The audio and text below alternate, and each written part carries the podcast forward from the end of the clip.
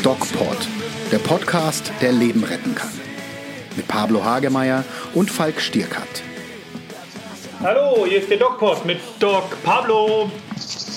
Ja, hier bin ich. Du musst Und mich mit jetzt Doc vorstellen. Pablo, gleich die erste Frage. Hast du, hast du Post von meiner Mutter bekommen? Wegen der Therapie, meinst du? Nein, nein, wir haben doch letzte Woche angekündigt, dass wir, ähm, dass ich dein verrücktes Foto nur veröffentlichen darf, wenn Ah, ja. du und meine Mutter schrieb mir auch direkt am Veröffentlichungsdatum des DocPod, ähm, dass sie ein Foto gefunden hat. Ich habe keins bekommen. Also kennt sie meine? Adresse? Ich Die kann mal deine, meine Mutter hört den DocPod ja immer. Ich gebe kurz deine Telefonnummer durch. Nein, nein, nein. Meine Praxisadresse, meine Praxisadresse ist in der Augsburger Straße 1 im schönen Weilheim in Oberbayern. Ich befürchte Schlimmes. Ähm, Pablo, was gibt's Neues in der Welt der Medizin und vielleicht auch darüber hinaus? Ähm, oh Gott, darauf bin ich jetzt nicht vorbereitet, auf diese Frage. Es gibt ständig was Neues. Ich habe äh, gestern ähm, recherchiert für DocPod TV und habe festgestellt, dass es bewiesen ist, dass Psychotherapie Gentherapie ist. Ja, das hast du, ich habe es heute gelesen in der Vorbereitung für DocPod TV. Willst du es nochmal schnell äh, erläutern? Ja, ja, also es ist ja seit langem bekannt, dass äh, Verhalten auch Gene verändern können. Umgekehrt ist es eher bekannt, äh, klassisch, dass Gene unser Verhalten steuern, aber dass unser Verhalten Gene verändern können, das ist relativ neu. Äh, da geht es darum, dass wir sogenannte kleine Methylgruppen, das wird jetzt keiner wissen, was es ist, auf unsere Doch, Gene, auf unsere, du weißt es, du weißt Ich es, weiß auf unsere Gene draufgesetzt bekommen, sogenannte Methylierung. Und das kommt, da, da, das äh, äh, ist sozusagen, das führt dazu so rum, dass die Gene nicht mehr so stark äh, aktiv sind. Ja gut, aber es Und verändert ja nicht die Gene, das verändert nur die Expression Doch, doch. der Gene. Ne? Genau, das verändert die, die Gene und die, Ex ja, die Expression der Gene und das ist die sogenannte Epigenetik, also ein ganz äh, tolles, spannendes Forschungsfeld. Das heißt, das, was aus den Genen wird, äh, ist die Epigenetik auf biologischer Ebene. Weil und nämlich das der kann Mensch mit denselben Genen ähm, völlig unterschiedlich sein kann. Genau. Und ähm, dieses unterschiedliche Sein kann man eben durch Verhaltenskorrektur festigen. Und das ist ja auch der Effekt von Psychotherapie. Wenn man das äh, fleißig macht und betreibt, kann auch das Verhalten sich ändern und sich nachhaltig stabilisieren und festigen. Und ja, und das äh, habe ich mal so recherchiert. Und tatsächlich wird da groß geforscht und es ist ziemlich klar wie Kloßbrühe. Genau. Klar wie Kloßbrühe. Kloßbrühe ist gar nicht klar. So ist es. Aber in dem Falle Es stellt sich jetzt natürlich die Frage, was das Ganze mit DocPod TV zu tun hat. Und ich befürchte Schlimmes. Ja, du wirst dein Verhalten ändern. Korrigieren, Nein, sagen nein, wir mal nein, so. nein, nein. Kommen wir mal zu was anderem. Nachdem, Wir machen Gentherapie. Nachdem äh, wir äh, ja unseren tollen Sponsor, das Medic Center, haben, das jede Woche unseren DocPod unterstützt, freuen wir uns auch ähm, anzukündigen, dass das Medic Center auch unsere DocPod Live-Veranstaltung unterstützt. Und wir haben uns vorhin schon so ein bisschen unterhalten, im Vorgespräch zu dieser wunderbaren Sendung, haben wir uns darüber unterhalten, was wir bei DocPod Live alles so machen wollen. Und ein ganz spannendes Thema, finde ich, was sicher ähm, viele Gäste, die kommen, interessiert, ist so ein bisschen ein Behind the Scenes vom Bergdoktor. Ja, vom Bergdoktor und vielleicht auch von anderen Produktionen, die wir beraten, weil da nämlich viele lustige Sachen passieren können und auch, ja, viele, wir können mit ein paar Mythen aufräumen. Ich nicht? finde ja deine, deine Geschichte vom, vom Wusso so cool. Viele werden es vielleicht gar nicht wissen, Ja. der Pablo hat die allerletzte Folge der Schwarzwaldklinik mitgemacht und ähm, war praktisch am Set, als Filmgeschichte geschrieben wurde. Und was da so passierte, finde ich extrem lustig.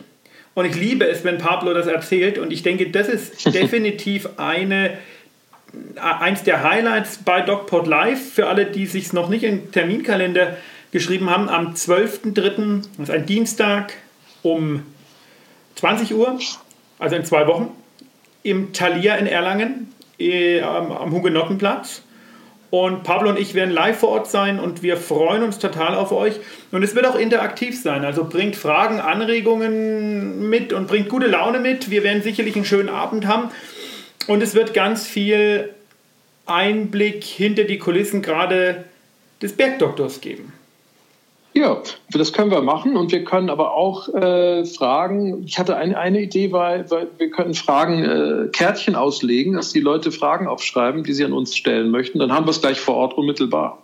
Und dann lesen wir dann vor. Ja, ja, so wie bei Inas Nacht. Super so Idee, diese, kommen diese wir mal zum heutigen Fragen. Thema. ich finde es eine tolle Idee. Ja, es funktioniert total. Weißt du, warum Krebs Krebs heißt? Äh, weil man nicht sehen kann, wohin er läuft. Weil er äh, mal links, mal rechts irgendwann läuft? Nach, nach fünf Jahren DocPod werden wir mal ein Highlight deiner Spontanantworten machen. Wieso? Krebs läuft ja nicht geradeaus, sondern läuft nach rechts oder links, also zur Seite. Er weicht aus. Warum heißt Krebs Krebs? Sag du es mir. Cancer. Weil er äh, tatsächlich heißt, ist ja, kommt es ja auch vom englischen Cancer, Krebs. Ähm, und es liegt daran, dass er sich so, äh, so festsetzt, so diffus festkrallt. Das ist der Grund. Nicht, weil man nicht weiß, wohin er Ob, läuft. Deine Antwort ist jetzt auch nicht so toll. Habe ich aber glaubst, tatsächlich dass recherchiert. Dass es so ist, echt? Ja. Und wir wollen uns heute ein bisschen darüber unterhalten, was man tun kann, um, die um diese furchtbare, schlimme Erkrankung loszuwerden. Also entkrallen sozusagen. Verstehe.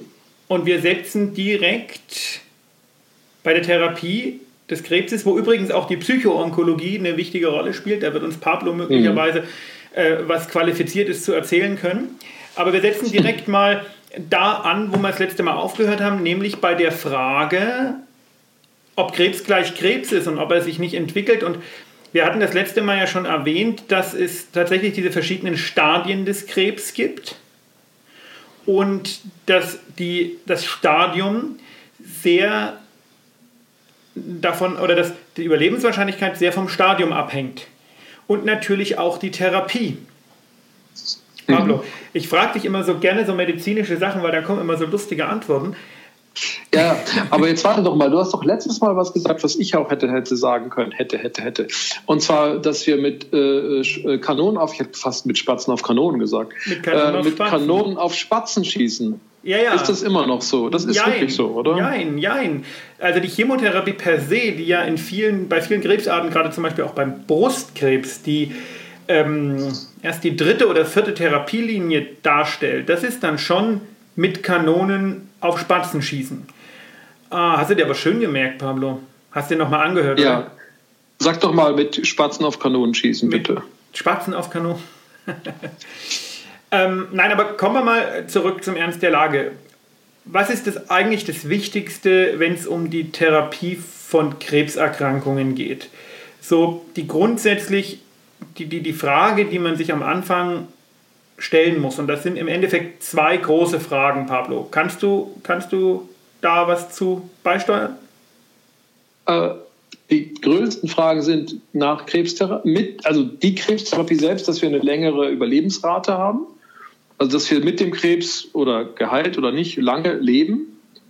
Nee, das meine ich jetzt Grund nicht so. Ich meinte, welche Frage man am Anfang der, der, Therapie so stellen muss. Also Krebstherapie ist ja nicht gleich Krebstherapie. Und wir wollen uns genau. heute so ein bisschen darüber unterhalten, welche Optionen es gibt. Und naja, ob die Therapie, die wir haben, ob die äh, ja, maßgeschneidert ist, also angepasst eher, ist an den Tumor oder eher nicht. Ist eher so eine große philosophische Frage. Ne? Die ganz grundsätzliche Frage, die den Patienten interessiert, ist im Grunde genommen A, ist das heilbar oder nicht?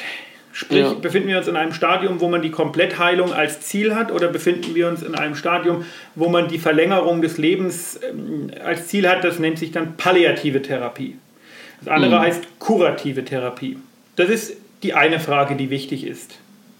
Und die andere Frage, die ganz praktisch wichtig ist, handelt es sich um einen sogenannten soliden Tumor oder nicht? Sprich, ist das Ding irgendwo ein Knubbel oder ist das eine Leukämie oder ein Lymphom, der überall im Körper verstreut ist, weil die Ursprungszelle, aus der der Krebs entsteht, eine Blutzelle ist oder eine Lymphknotenzelle oder so? Und das sind die beiden Fragen, die eine ganz essentielle Rolle spielen, bevor wir uns überhaupt über die Therapie Gedanken machen.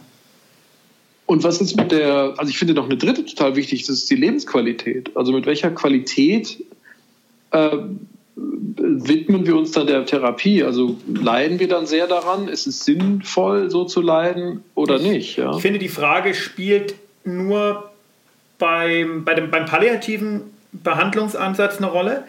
Ich finde beim kurativen Behandlungsansatz nicht. Die Lebensqualität ist, äh, glaube ich, in dem Moment egal, wo du das Ding heilen kannst. Ja? Mhm. Ähm, okay. Also wenn ich sowas hätte aber und jemand würde zu mir sagen, du kannst das heilen, aber du musst dafür fünf Wochen kotzen, dann kotze ich fünf Wochen. Okay, aber Thema Brustkrebs, wenn du dann eine Amputation der Brust hast, ist es, glaube ich, von der Lebensqualität schon eine, ein großer Einschnitt. Mit für die zwei, Frauen. Nein, finde ich. Also ja, natürlich ist das ein großer Einschnitt, aber die Frage stellt sich nicht. Also äh, mit zwei Brüsten beerdigt werden oder eine abgenommen bekommen, äh, wenn du das heilen kannst. Also die, äh, die Frage unterziehe ich eine, den Patienten der Ist Thera aber eine Frage.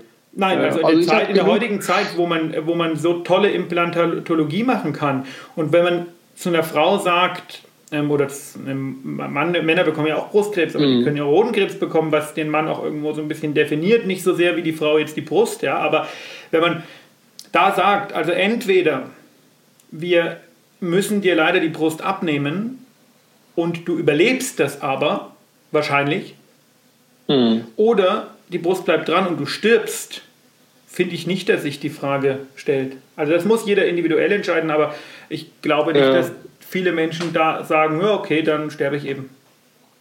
Nee, ja, also da kann ich äh, ergänzen, dass das nicht so ist. Also viele Frauen lassen sich halt auch nicht operieren, obwohl äh, oder behandeln aufgrund dieser essentiellen Frage. Ja. Das ist schon, also da ringen viele, viele Frauen mit und auch sind auch danach, nach einer Brustamputation, schwer beschämt und äh, emotional getroffen und unsicher, äh, wie sie damit umzugehen haben. Das ne? wäre sicher mal eine Frage für unsere, für unsere Zuhörer. Ähm, wie, wie seht denn ihr das? Also eher so wie der Pablo, der sagt, naja, also es gibt sicherlich auch Menschen, die dann einfach sagen, nein, dann sterbe ich lieber. Oder äh, seht ihr das so wie ich, dass man sagt, okay, also wenn ich überleben kann, dann will ich überleben. Das wäre wär mhm. sicher interessant. Oder, oder, sie hoffen eben auf eine, eine alternative Therapieform, naja, die dann okay. eventuell sie enttäuscht nicht? oder nicht, nicht greift. Das müssen wir natürlich auch wissen. Ganz, ganz gefährliche Geschichte. Ja, alternative ja.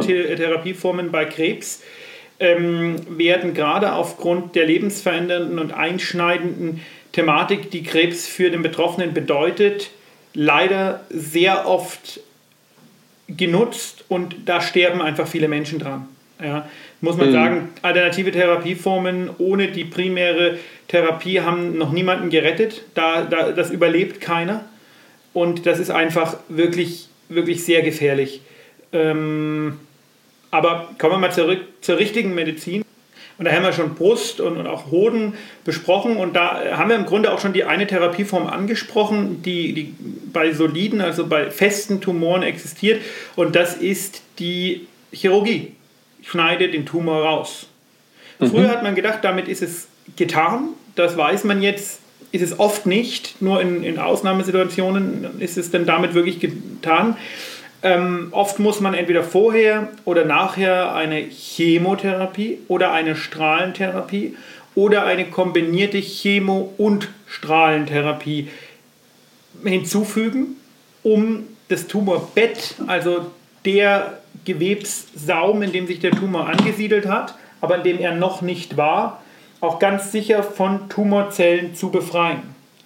Und dann kommt ja noch die Tatsache hinzu, dass man jetzt ja mehr und mehr, ich möchte nur auf diesen ähm, neuen Brustkrebs-Schnellerkennungstest eingehen, den jetzt Forscher äh, entwickelt haben, dass man ja mehr und mehr weiß, auch schon in den Anfangsstadien äh, zirkulieren die Zellen im Blut wahrscheinlich. Ja. Irgendwie. Ja.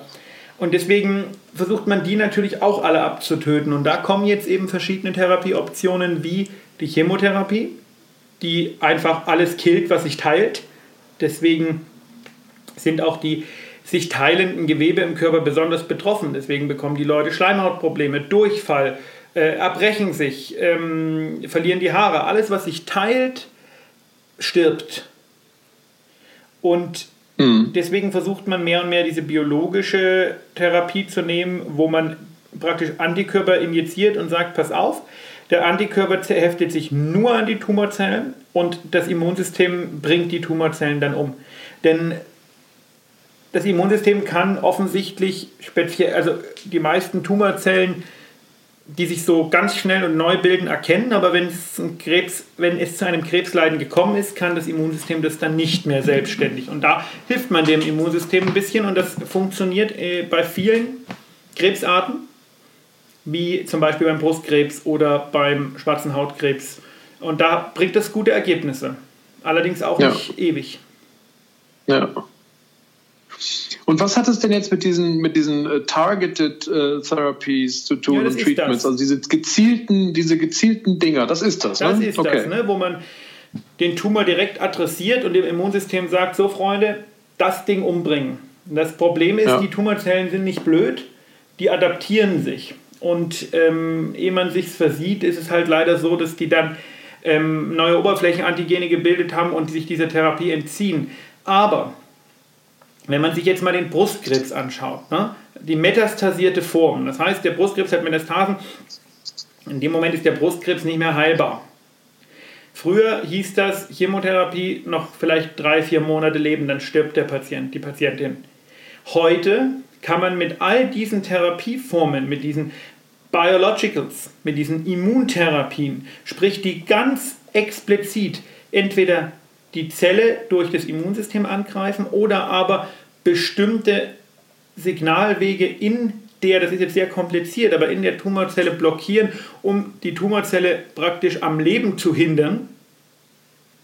Mit diesen Methoden und dann am Ende der Chemotherapie kann man heutzutage das Überleben von einer Patientin mit metastasierten Brustkrebs auf vier bis fünf Jahre steigern. Und das ist mhm. ein irrsinniger Erfolg, der sich erst in den letzten fünf, sechs Jahren eingestellt hat. Und wenn man sich überlegt, was mit guter Forschung da noch vor uns liegt, glaube ich schon, dass wir viel erreichen können. Natürlich nicht das, was Spahn sagt, ja, das ist Blödsinn. Zehn Jahre. Aber ne, Spahn sagt ja, wir, wir besiegen das Ding, ja aber wir können sicher viel erreichen und ich glaube in der Immuntherapie, auch in der Impfung gegen Krebs, was immer äh, stärker im Fokus der Wissenschaft liegt, kann man tolle Ergebnisse erzielen. Ja. Was ist denn aus der Ecke Genetik zu holen? Also, dass man Gendiagnostik macht, wenn es in Familien häufiger vorkommt, äh, bestimmte Krebssorten, Brustkrebs, äh, wenn man das so scannen lässt. Gibt es nur ganz spezielle Mutationen, diese BRCA-Mutation zum Beispiel. Bekannte äh, Trägerin ist Angelina Jolie, die sich Gebärmutter, Eierstöcke und Brüste äh, entfernen lassen hat, weil äh, die Wahrscheinlichkeit, dass sie da einen Tumor bekommt, sehr hoch ist. Mhm. Und ähm, äh, aber es gibt äh, in Familien gibt es eine gewisse Häufigkeit von bestimmten Krebsformen aber so diese genetischen Krebssyndrome wie BRCA oder familiäre Polypose, ähm, die Darmkrebs verursachen kann, die gibt es doch nicht so häufig. Jetzt mhm. sind wir schon wieder fast am Ende von unserem DocPod und ein Thema interessiert mich mal noch so ein bisschen und zwar, wie es so mit der Psychoonkologie ist. Ja, naja, das ist, also ich habe da nicht viel mit zu tun, aber eine Kollegin von mir, die macht das. Da ist, die macht das tatsächlich äh, hauptberuflich im, im, Klinikum, ist als Psychiaterin abgestellt, äh, als Psychoonkologin und äh, macht das auch sehr gerne und ist dann natürlich begleitend äh, auch im palliativen Bereich tätig. Nicht nur bei Erstdiagnose, auch im chronischen und palliativen Bereich und natürlich hat oft Sterbefälle ähm, was sehr belastend ist, aber sie scheint das gut hinzukriegen, weil sie macht es schon seit äh, über zehn Jahren. Finde und das ist wichtig, eine, ein wichtiges Thema, ne? Ja, und das ist ein, offensichtlich eine tolle, tolle Geschichte. Also es hat viel mit Palliativmedizin wahrscheinlich auch zu tun, aber auch, hm, ich sag mal, mit dem Umgang mit Ängsten, sich den Ängsten zu stellen und um dort dann auch nicht äh, gehemmt zu sein für notwendige Handlungsschritte, die dann äh, ja, sinnvoll und rational sind. Also viele, die die Krebsdiagnose kriegen, sind natürlich von Ängsten geplagt und äh, hemmen sich dadurch, was schlecht wäre für eine, für eine erfolgreiche Therapie. Ja, oder für ein erfolgreiches Abschiednehmen auch, ne? Ja. Denn es gibt ja, ja auch, äh, in, in, dem palliativen Bereich geht es ja auch darum, ähm, die Lebensqualität in den letzten Lebenswochen und Monaten noch zu steigern. Und da gehört nicht nur die physische, also keine Schmerzen, keine Luftnot, sondern auch die psychische Lebensqualität dazu. Ja. ja, das ist ein wahnsinnig individueller Bereich. Also da gibt es ja die verschiedenen Stufen nach Kübler-Ross. Äh, erstmal den Widerstand zu haben und sich dann langsam damit anzufreunden, dass das jetzt so ist und dann loszulassen. Ähm, das ist sicherlich eine Phase im, am Ende der Erkrankung. Aber ich glaube auch am Anfang der Erkrankung, und das geht ja offensichtlich aufgrund der langen Überlebensraten, ja fünf bis zehn Jahre, äh, muss man natürlich auch sich, sich damit anfreunden, ähm, ja, vielleicht mal loszulassen von bestimmten Stressfaktoren, sich mehr dem, dem, dem Wohlfühlfaktoren zuzuwenden, zu akzeptieren, dass man sich verändern muss, dass man krank ist, zu akzeptieren, dass man nicht mehr so leistungsfähig ist und so weiter und so weiter. Und für wen ist es schwieriger? Für die Angehörigen oder für den Patienten? Ja, da gibt es, das ist wahrscheinlich für, für alle. Also oft sind ja Angehörige gar, äh, sehr, sehr getroffen. Äh, die Betroffenen selbst äh, können da vielleicht eher rationaler mit umgehen. Das ist ganz unterschiedlich. Phänomenal finde ich das bei Kindern zum Teil, dass die Kinder, äh, wenn sie jung erkranken, da ziemlich reif und souverän damit umgehen können. Da gibt es ja so eine, Folge, so eine tolle Folge bei der Good Doctor, ne? Ja, genau, die muss man unbedingt schauen. Die fünfte Folge der ersten Staffel, die ist wirklich phänomenal gut. Und, und solche Phänomene, nee, auch die man nicht erwartet, die, die trifft man natürlich auch. Es gibt aber genauso Angehörige, die nicht loslassen können und die dann den, den Krebskranken durch eine Chemo oder eine Chemo nach der anderen durchpeitschen und, und noch im Sterben ja, äh, ringen, ums, um zu überleben und kämpfen. Also da ist der Faktor Loslassen ein ganz großer damit das Sterben auch gelingt und, und irgendwie, ja, was heißt gelingt, also irgendwie menschlich stattfinden kann. Nicht? Ja. So, Pablo, du hörst, ähm, du hörst, es macht hm? Bing, Bing, Bing bei mir. Das liegt daran, dass ich Dienst habe und los muss. Ding, Ding, denke, Dienst. Das ist Ding, Ding, Ding, Ding, Dienst. Ja, ich äh, muss äh, auch, irgendjemand muss sich auch außerhalb der Sprechzeiten um die Patienten kümmern. Das bin jetzt in dem Fall ich. Und, ähm, wie, wie, machst du das denn, wenn du jetzt welche findest, die, Entschuldige, palliativ krebskrank sind? Was, was, was passiert da? Die bekommen von mir eine vernünftige Palliativbehandlung. Und, und bist du dann ein bisschen länger als bei anderen oder musst du da auf die Uhr gucken und sagst dir, komm, zehn Minuten bleibe ich, ich noch? Das schon, ich versuche das schon, es gibt ja auch den ambulanten Palliativdienst, aber ich versuche das schon ordentlich zu machen. Ja, ich nehme mir auch immer mehr Zeit, wenn ich mal Dienst habe, nicht so oft wie du, aber ähm, das ist mir schon wichtig, dass man dann ein bisschen länger auch bleibt. Okay, Pablo, es war wie immer sehr schön mit dir. Ich danke dir, dasselbe gilt für dich. Wir wollen nochmal auf unsere Veranstaltung hinweisen, DocPod Live am 12.03. im Thalia am Hugenottenplatz. Bis dahin hört ihr uns nächste Woche nochmal und ich, ähm, ja, uns bleibt nur übrig, äh, jetzt für diese Woche zu sagen, bleibt gesund und geht achtsam mit euch um. Mehr bei uns im Netz auf nordbayern.de.